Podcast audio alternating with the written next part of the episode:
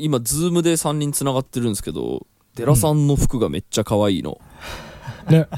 なんか水色で何なんか動物のなんかマークの総柄みたいな感じ、ね、これ何これ？これはねブルージェイズの、記念品みたいな。ブルージェイズ？そう、トロントブルージェイズっていう野球チームがあるんですけど、あ、なるほど、そこの、入場者プレゼントみたいなやつで、全員プレゼント、全員じゃないかな、先着何名1万名様とかのプレゼントのやつで配ってたあ、野球を見に行ったらもらえるってこと？スタジアムで、そうそう。へえ、すげえ。先着1万名ってめちゃめちゃ費用かかるぜ。そうそう、結構な、すげえな。でもスタジアムクラスで考えたら意外と数日じゃないの？いや数回じゃない？ 1万でしょ？1万ぐらい来るよ1日で。まあまあ、だから野球場だから、まあ、満席5万ぐらい。あ、そうか、もう当日になくなっちゃうってことか。そうそうそうそう、すげえ、はあはあ、先着順だ。そういう日はもう結構並んで。あれか、なんかうん、ノートにもデラさんのコラムにも書いてたけど、大谷が来る来ねえっつって。そうそうそう、はいはい、ちょうど更新した数時間後に来ないってことが分かったっていう。なるほど。ちょっと僕知識があんま乏しいのであれでしたけど、カナダにもメジャーリーグのチームはあるんですね。いや、そうなんですよ。知らなかった。トロントだけですけど、まあ、東海岸リーグっていうので、うんうん、はい、あ、そうなんだ。で結局、大谷は来なかった。そう、結局その西のもともといたロサンゼルスの近くのドジャースに、入団しちゃったんで来なかったんですけど。ちょっと異常な移籍金中かなんか年俸みたいな、なんか、あ、そうなんだ、お金で移籍したみたいな。 10年で70億ドル10年で70億ドル7億ドルあ、7億ドルじゃあ70億ドル70億ですよ。70億でだから1000億円超えてるっていう。へえ、すごくない？すごいって、まあ、もう歴史上のスポーツ選手で最も高額な。それでも何10年でっていうのはさ、なんかさ、途中で故障とかしたらなんか違約金があるんじゃないの？10年もね、そのフルパワーで戦うわけないもんね。そうだよ、そうそうそうそう。でもその後のなんかいろいろ見てたら、最初現役中は毎年2億で、うん、でなんだっけな、でその後の何年間にわたって何億ずつ払うみたいな、なんかちょっといろんな。だからそれはほら、契約でよくあるやつだよ、うん、なんか途中でダメになったら日割りで返還しろみたいなやつじゃないの？ありえるな。そうなんですよね。まあ、でもなんか、うん、そうそう、骨をうずめる覚悟ですというか、最後まで、選手生命ずっとやりますみたいなことはなんか本人には。でもまあ話してて思ったけど、もしその選手生命終わりましたってなっても、要はチームに利益を貢献すればいいわけだから、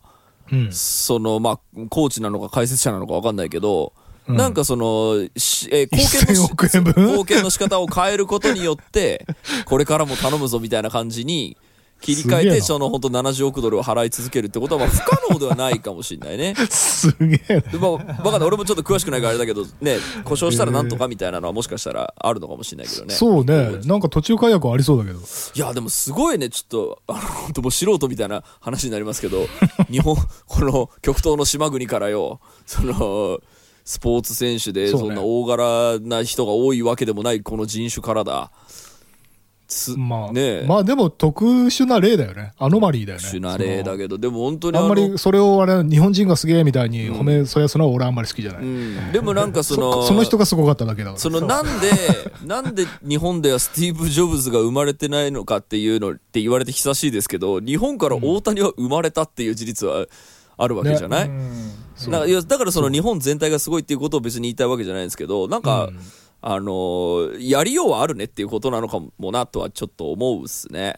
まあ、それこそ、はい、なんかほら、ね、育て方も結局そのなんでしょう、二刀流っていうものをありにしてみようっていうのがなければ、まあそうね、うん、いやそんなのけしからんって言って潰されてれば生まれてなかったけど、それ OK になったから、うんうん、結果生まれたよねって結果論ではあるんだけど、やり方はあったんだっていう、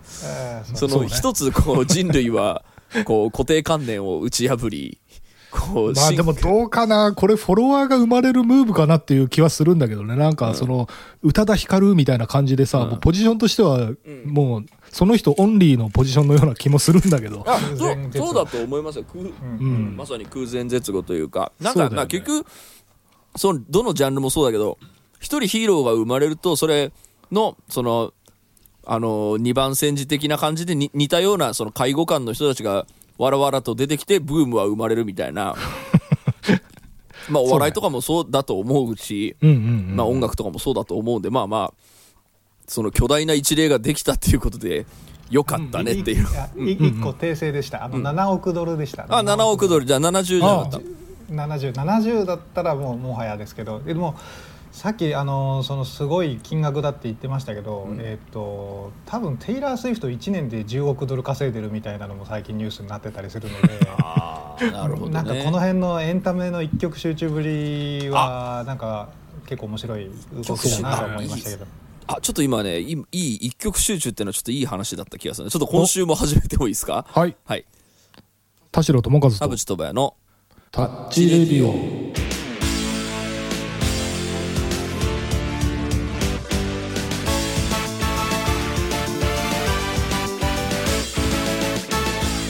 改めましてこんにちは、田代智和です。改めましてこんにちは、田淵智也です。この番組は作曲家田代智和とミュージシャン田淵智也がお送りする閉塞感ダハレディオでございます、はい、さて今日がもしかして大晦日かあらちょっと年末なんですけど、ちょっと年末らしい話題用意してないんで雑談ペアで、はい、ちょっとちょっと11月から私もう本当なんかちょっとタスクオーバーなのがもうデフォになっててちょっとなんか何にもそのこう準備がしきれてないのもあってちょっと短く終わっちゃうかもしれないですけどちょっと雑談にしてもいいですか、はい、年の暮れに申し訳ないですけど、はい、今週も30分間あなたの閉塞感をダータッチ。田代智和と田淵智也のタッチレディオ。まあ年末なので年末らしい話題もできればなとは思いつつなんですけど、はい、今そのデラさんが言ったそのなんか一極集中みたいなのってなんか前々から言ってるその集英社の価値格パターンとかなんか結局その強者総取りみたいなのが結構俺の近くの界隈でもなんかずっと続いてんなっていう感じがなんかありましたっていうのをちょっと符合したところがあったんで、ちょっと引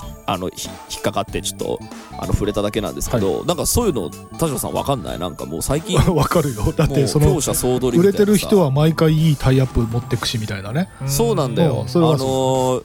なんかさ今回のそのコンクールのアニメでさスパイファミリーやってたか、まあ、スパイファミリーがまあ、主題歌がアドちゃんだったし、まあまあまあ結局もうその、なんか売れそうなやつはもうそのね強烈な人が取ってきますわっていう、多分まあレーベルがもうとにかく金は出すって言って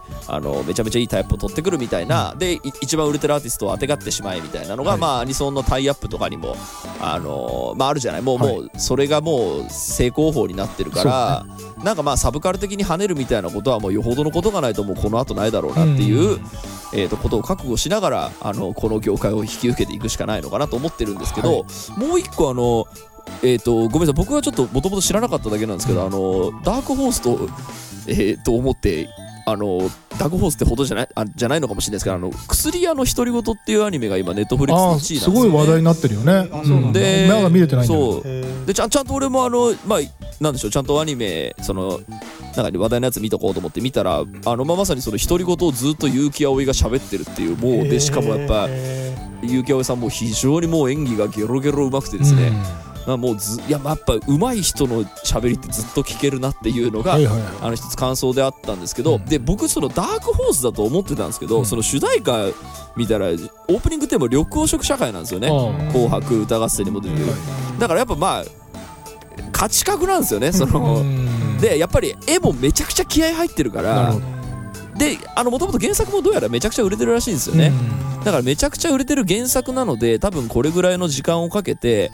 クオリティをこれだけの絵にするものになるんで、まあ大体売れるでしょうということで、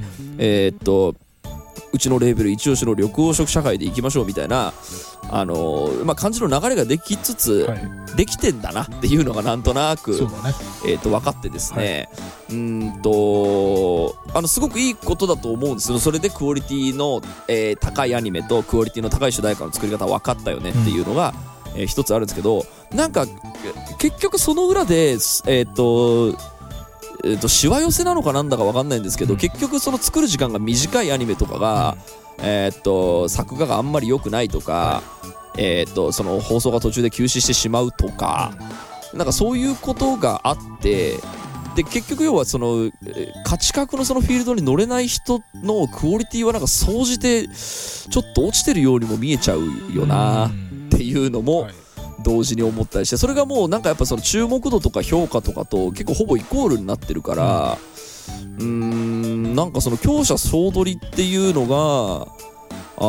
ットフリックスで1位になろうが、なんか日本のアニメジャパンアニメイズクールみたいな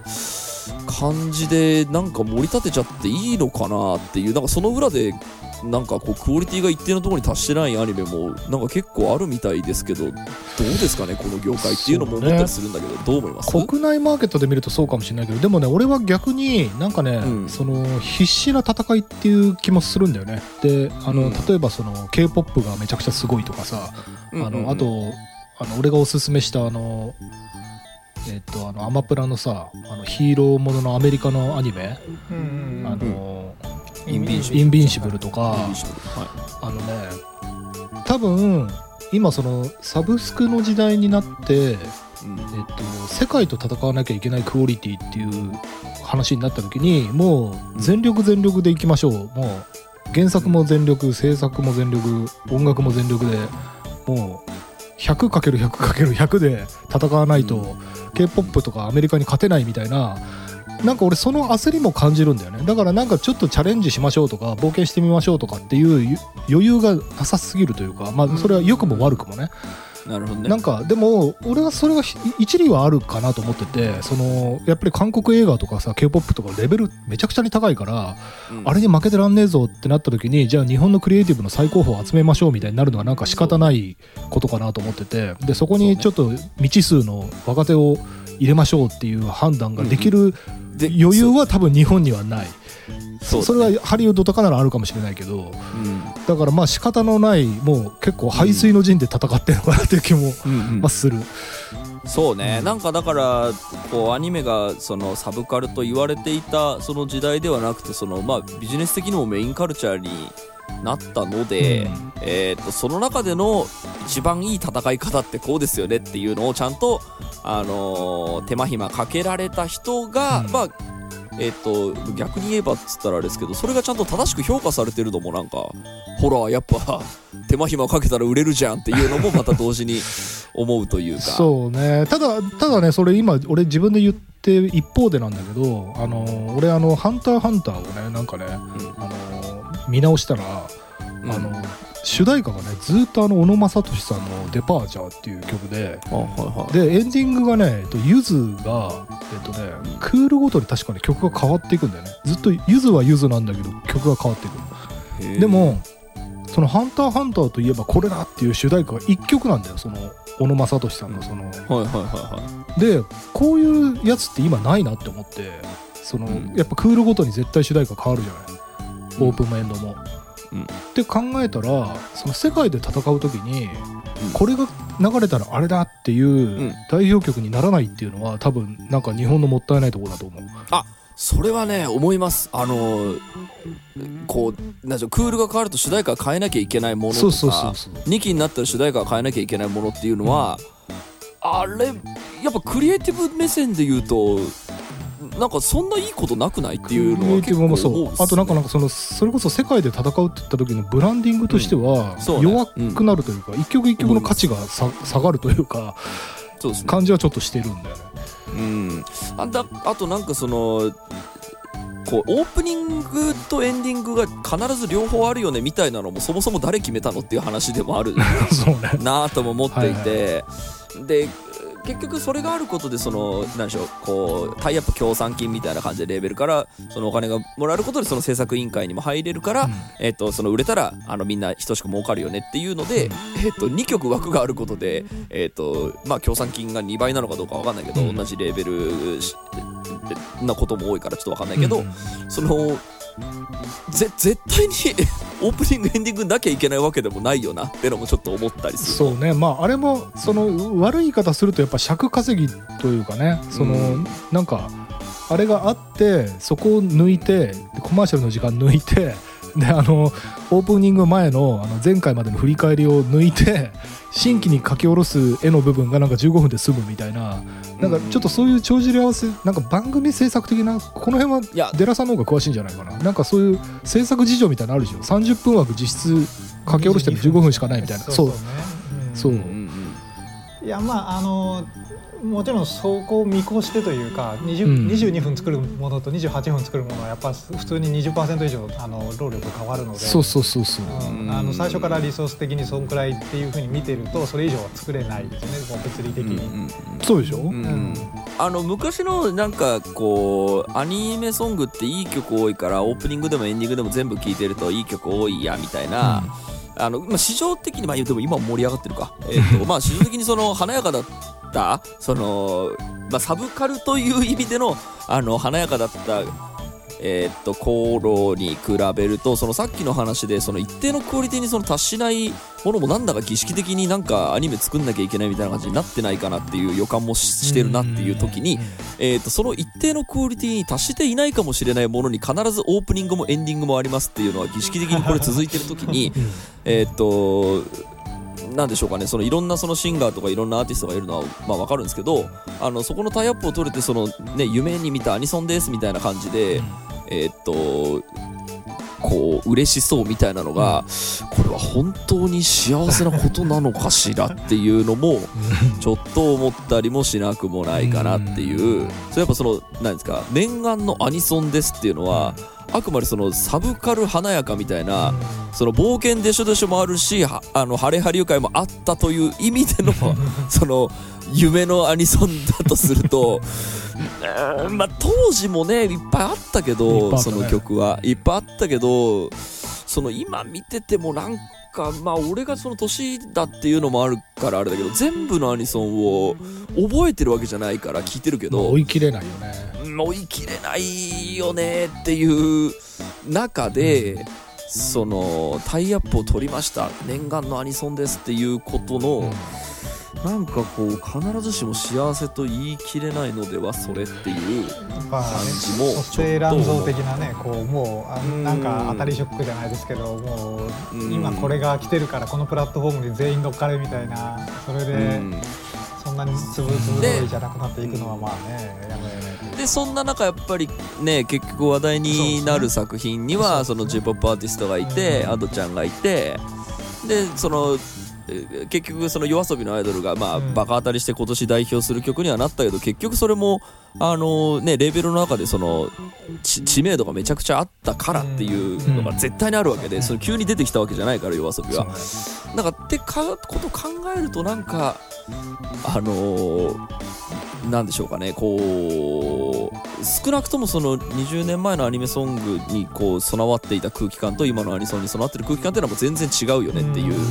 のは当たり前のことなんですけど、ちょっと思ったりもしたな。なんかその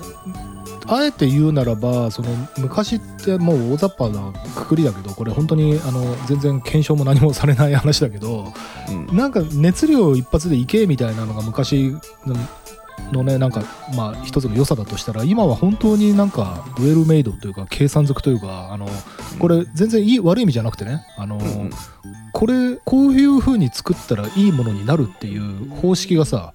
できてるじゃない。でこれは例えばスポーツとかだってそうじゃない。スポーツももううさぎ跳びやれじゃなくて、ちゃんと科学的に1日これやったら1日休むとかってもう式がもう出てるから、それを愚直にやったやつが勝つみたいな、なんかそのクソ真面目野郎が勝つみたいな感じの時代には多分なってるんだよね。だからそのチャレンジなんか冒険者のなんか面白さみたいなものは多分失われつつはあると思う。そうね、なんか計画的にものをちゃんと作れば、それはいい意味で言えばちゃんといいものをよく計画通り作れるってことなんだけど、で時々チャレンジする人がいるじゃないやっぱり。でそれでなんかアメリカとかではさ、やっぱりたまにあるんだよ、その外すやつが、もう豪華キャストで何百億円かけて失敗しましたっつって、あれね、なんつったっけな、名前忘れた、なんとかボムっていうなんかね言葉があるんだよ。その要は工業的に期待されてたのに大失敗したっていう、ちょっと後で調べるけどなんとかボムって言葉があって、はいはい、でそれはねさっきも言ったようにやっぱアメリカはゆとりがあるからそれができるんだよね。でもうその韓国とか世界とかと戦わなきゃいけないっていう状態の日本では多分そのゆとりがないから多分チャレンジも精神もどんどん失われてってそれはむしろやっぱりその低予算で期待されてないからだからむしろその大手は呼べないしそのみんなで熱量だけで頑張りましょうみたいなインディー乗りになっていくんだと思うんだよね。だからそこが二極化なんだと思う。でその何でしょうどんな打席でもその全力でフルスイングせよみたいなのはその根性論としてすごく素敵だしそういう人じゃないと世界変えられないっていうのも分かるんですけど、うんうんうん、やっぱりそのやる気がその醸造されない空気感っていうのが絶対あってどうせ誰も見ねえしなみたいなことだったり結局この期間の中でアニメをじゃあ放送しなきゃいけないってなると普通にこれ絵使い回しじゃないと無理じゃねとかその CG に使わせ、うんね、代用させないと無理じゃねみたいな感じになる前提で始まっちゃうんですよね。これよそから聞いた話なんですけどもう曲を作る曲の発注が遅れて、しまっています、はい、っていう時に曲作ってくださいっていう時に、もう今からのスケジュールだと、絵が自由に書けないのでこういう曲にしてくださいっていうのがオーナーとして来るんだってあるよ、ね、もうこれさ今出た話題一個もクリエイティブじゃないじゃんはいはい、はい、その発注が遅いもそうだし絵が間に合いませんとかその放送期間がもう決まってるとか何一つクリエイティブじゃないのにもうそれがなんかもう状態化してる部分もまああるんだろうなとは思っていてだその裏でやっぱりそのなんでしょうこれも絶対当たるよねだったら予算これだけ詰めるかもこういうクリエイター呼べるかもっていうやつはやっぱ比較的当たりやすい、はい、なぜなら比べて普通に見栄えがいいのでっていうのはあるのかもしれないなとはちょっと思いましたね、まあ、さっきのね言葉今調べましたボックスオフィスボムっていう言葉があって、うん、これは映画産業において工業的に大失敗した映画作品を意味する言葉っていうでこれ意外そう爆死ってやつなんででも意外とその当時は人気がなくてでもその後カルト的な人気になって結果的に何十年もかけて挽回したっていうパターンとしてブレードランナーとか市民敬遠っていうのが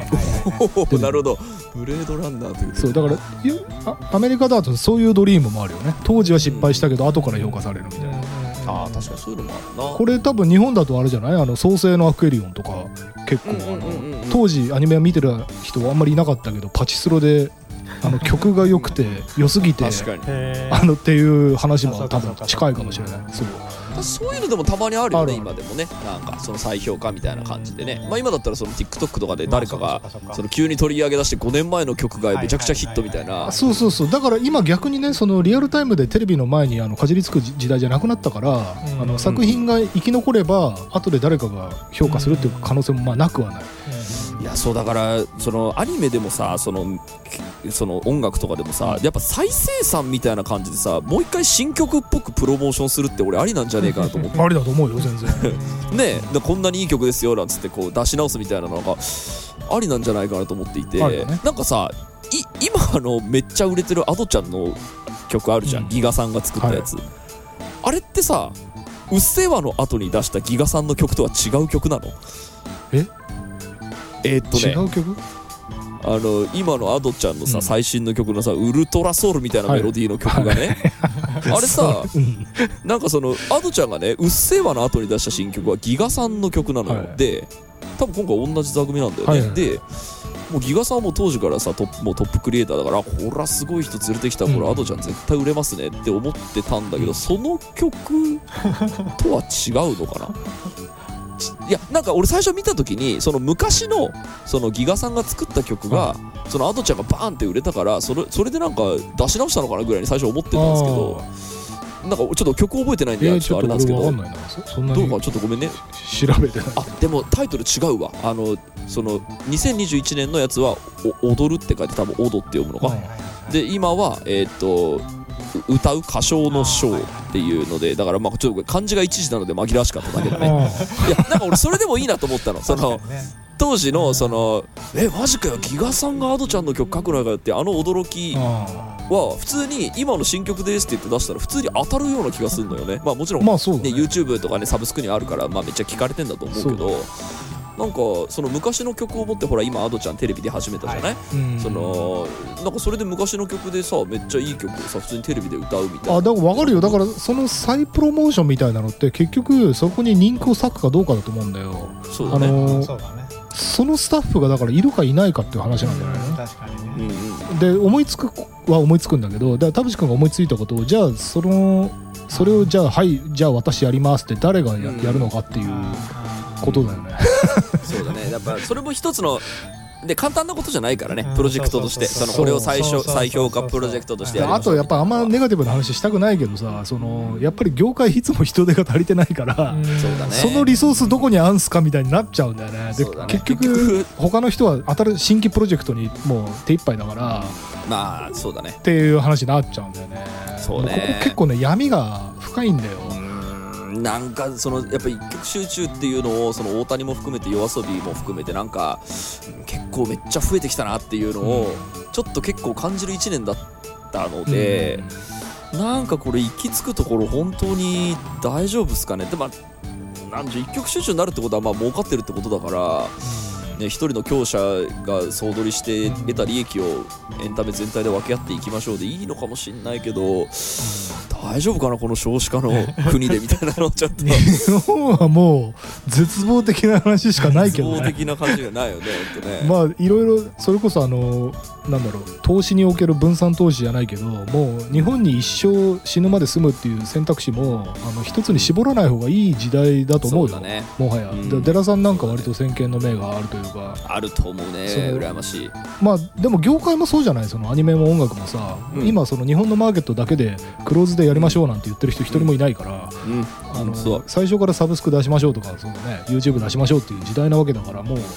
なんだろう、マーケットのサイズとしてもそうだし個人の生き残り方としてもなんかこれ一本でいきますみたいなのは本当にマジやめた方がいいんじゃないかなっていう。そうね。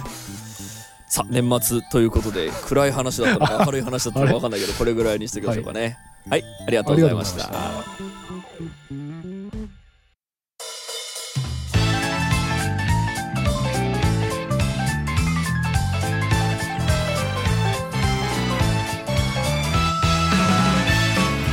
はい、エンディングのお時間でございます。今週もありがとうございました。番組のご意見ご感想ブログのメールフォームよりお寄せください。タッチ2人に話してもらいたいことで募集でございます。E メールアドレスは@radio@gmail.com tacchiradio@gmail.com でございます。オフィシャル X の方もぜひチェックしてくださいということで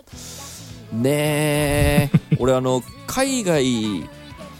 はもうだってそれ言っとかないとそのもうまずくねっていうのとか、そのやっぱりそのアニメソングイズグッドつって別にね、バンドで頑張ってそのプロモーション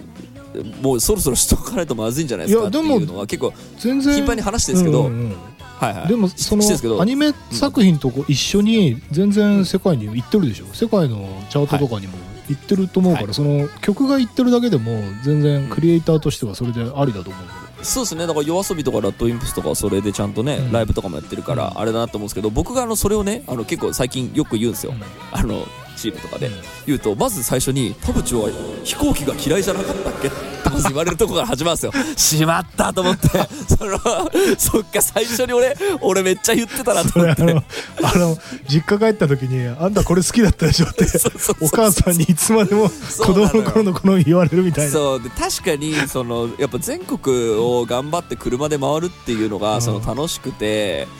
やってた時になんかこんだけ忙しかったら海外とか行ってる暇ないよねとかって言ってたことは確かにあったのなんかさそれも実家のおかんだよそれ昔のなんか自分が首を絞めてるみたいな感じでね今